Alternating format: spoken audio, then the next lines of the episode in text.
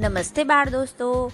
વાર્તાનું નામ છે અગ્રે અગ્રે વિપ્ર, નંદ સો કંદ, દાઢી સો ભોથું. અરે બાળ મિત્રો, વાર્તાનું નામ તો ખૂબ જ અલગ છે. આપણે વાર્તા સાંભળીશું એટલે નામનો અર્થ પણ સમજાઈ જશે. બાળ દોસ્તો, આ એક ગીજુભાઈ બધેકાએ લખેલી સુંદર વાર્તા છે. ચાલો ને સાંભળીએ. એક હતો બ્રાહ્મણ અને એક હતો બાવો. બંને સાથે મુસાફરી કરવા નીકળ્યા. પણ મુસાફરીમાં તેમના બધા પૈસા વપરાઈ ગયા. ઉનાળાનો વખત હતો ને ખરો બપોર થયેલો. પણ પાણી ક્યાંય ન મળે, ભૂખ પણ લાગેલી. બેઉ ભૂખ્યા તરસ્યા આગળ ચાલ્યા. રસ્તે એક વાણિયો મળ્યો. વાણિયો પણ તેમની માફક પૈસા વિનાનો અને ભૂખ્યો તરસ્યો હતો.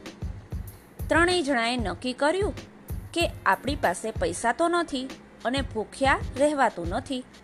તો ચાલો ને સાથે મળી ગમે તે તરકટ કરીએ ને કંઈક ખાવા પીવાનું શોધીએ. જે જડે તે સૌનું સરખા ભાગે. ચાલતા ચાલતા શેરડીનું ખેતર આવ્યું. બ્રાહ્મણ કહે ઊભા રહો. હું ખેડૂતને અષ્ટમ પષ્ટમ ભણાવી શેરડી લઈ આવું છું. બ્રાહ્મણ તો અંદર ગયો. નારાયણ પ્રસન્ન કહી ખેડૂતને આશીર્વાદ આપ્યા. અને શેરડીનું દાનનું કેટલું પુણ્ય કમાવી આપે છે? અને પરભવમાં કેટલો ફાયદો થશે? તેની વાત સમજાવવા મહેનત કરી. પટેલ કહે, મહારાજ, મારે પરભવનું કોઈ પુણ્ય જોઈતું નથી. મારે થોડા ભંડાર ભર્યા છે કે હું બીજાને દાન આપ્યા જ કરું. બ્રાહ્મણ તો વિલામોએ પાછો આવ્યો. બાવો કહે, વાંધો નહીં. એને આ ભાવમાં જ ફાયદો થાય ને એવી ચમત્કારિક ભસ્મની લાલચ આપી શેરડી લઈ આવું છું. બાવો તો ખેતરમાં જઈ આહાલે કરી ઊભો રહ્યો. હવામાં હાથ ફેરવી ચમત્કાર કરી ભસ્મ કાઢી બતાવીને ખેડૂતને આપી. ખેડૂત કહે, બાપજી મહારાજ, તમારી ચપટી ભસ્મને હું શું કરું? મારા ચૂલામાં રોજ રાખના મોટા ઢગલા નીકળે છે. એના કરતાં એમ કર ને. તમે ચમત્કાર કરી, હવામાંથી શેરડી જાતે જ કાઢી લો ને. બાવાજી પણ વિલામોએ પાછા આવ્યા. હવે વાણિયાનો વારો આવ્યો.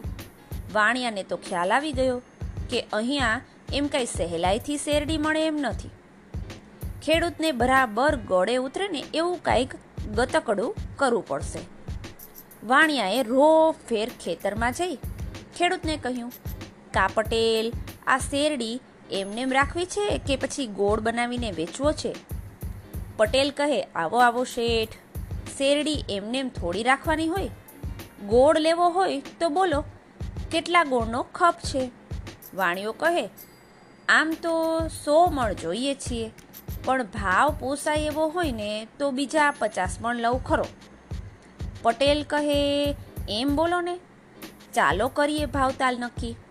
પટેલ અને શેઠ વાતચીત કરી ભાવતાલ ઠેરવ્યા અને ગોળ તોડવાનો દિવસ પણ નક્કી કર્યો.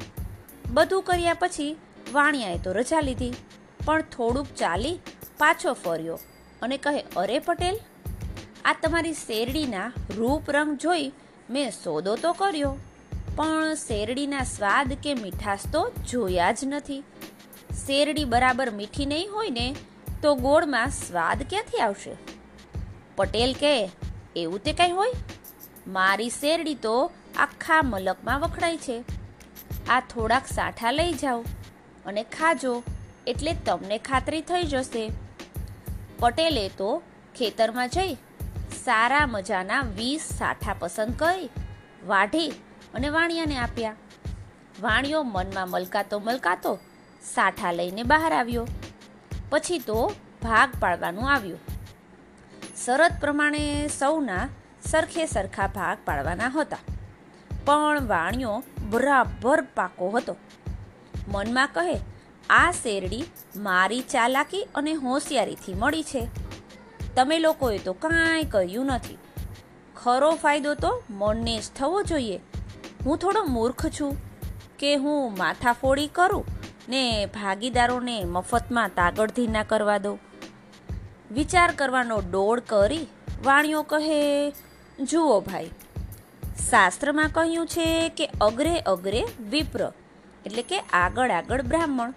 માટે આપણે બ્રાહ્મણને આગળનો ભાગ આપી દેવો જોઈએ.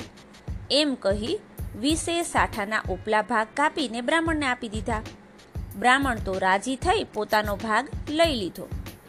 પછી વાણિયો કહે, નંદ સો કંદ. નંદ એટલે વાણિયાને વચલો ભાગ આપવાનું શાસ્ત્રમાં કહ્યું છે. એમ કહી બધી શેરડીના વચલા કટકા પોતે લઈ લીધા. પછી બાકીના થળિયાના ભાગ રહ્યા. એટલે કહે કે દાઢી શોભો થા. શાસ્ત્રના વચન છે કે દાઢી એટલે કે બાવાજીને ભોથા એટલે કે થળિયા દેવા જોઈએ. બાવાજીએ પણ રાજીના રેડ થઈ પોતાનો ભાગ લઈ લીધો. આવી રીતે વાણિયાએ આમ તો સરખા ભાગ કરી, પોતે બરાબર વહેંચણી કરી છે એવો દેખાવ કર્યો. અને બ્રાહ્મણ તથા બાવાજીને રાજી પણ રાખ્યા. શેરડીનો સૌથી સારો અને વધુ રસવાળો ભાગ પોતે પડાવી લીધો અને પછી ત્રણેય ભાગીદારો રાજી ખુશીથી છૂટા પડી. સૌ સૌના રસ્તે ગયા. બાળ દોસ્તો, તમે બધાએ જોયું કે વાણિયાએ કેવી ચાલાકી કરી? જે સારો સારો શેરડીનો ભાગ હતો, એ પોતે રાખી લીધો. અને બાકીના બંને ભાગ બ્રાહ્મણ અને બાવાજીને આપી દીધા. અને બંનેને દુખી પણ ન કર્યા. ચાલો, ફરી મળીએ.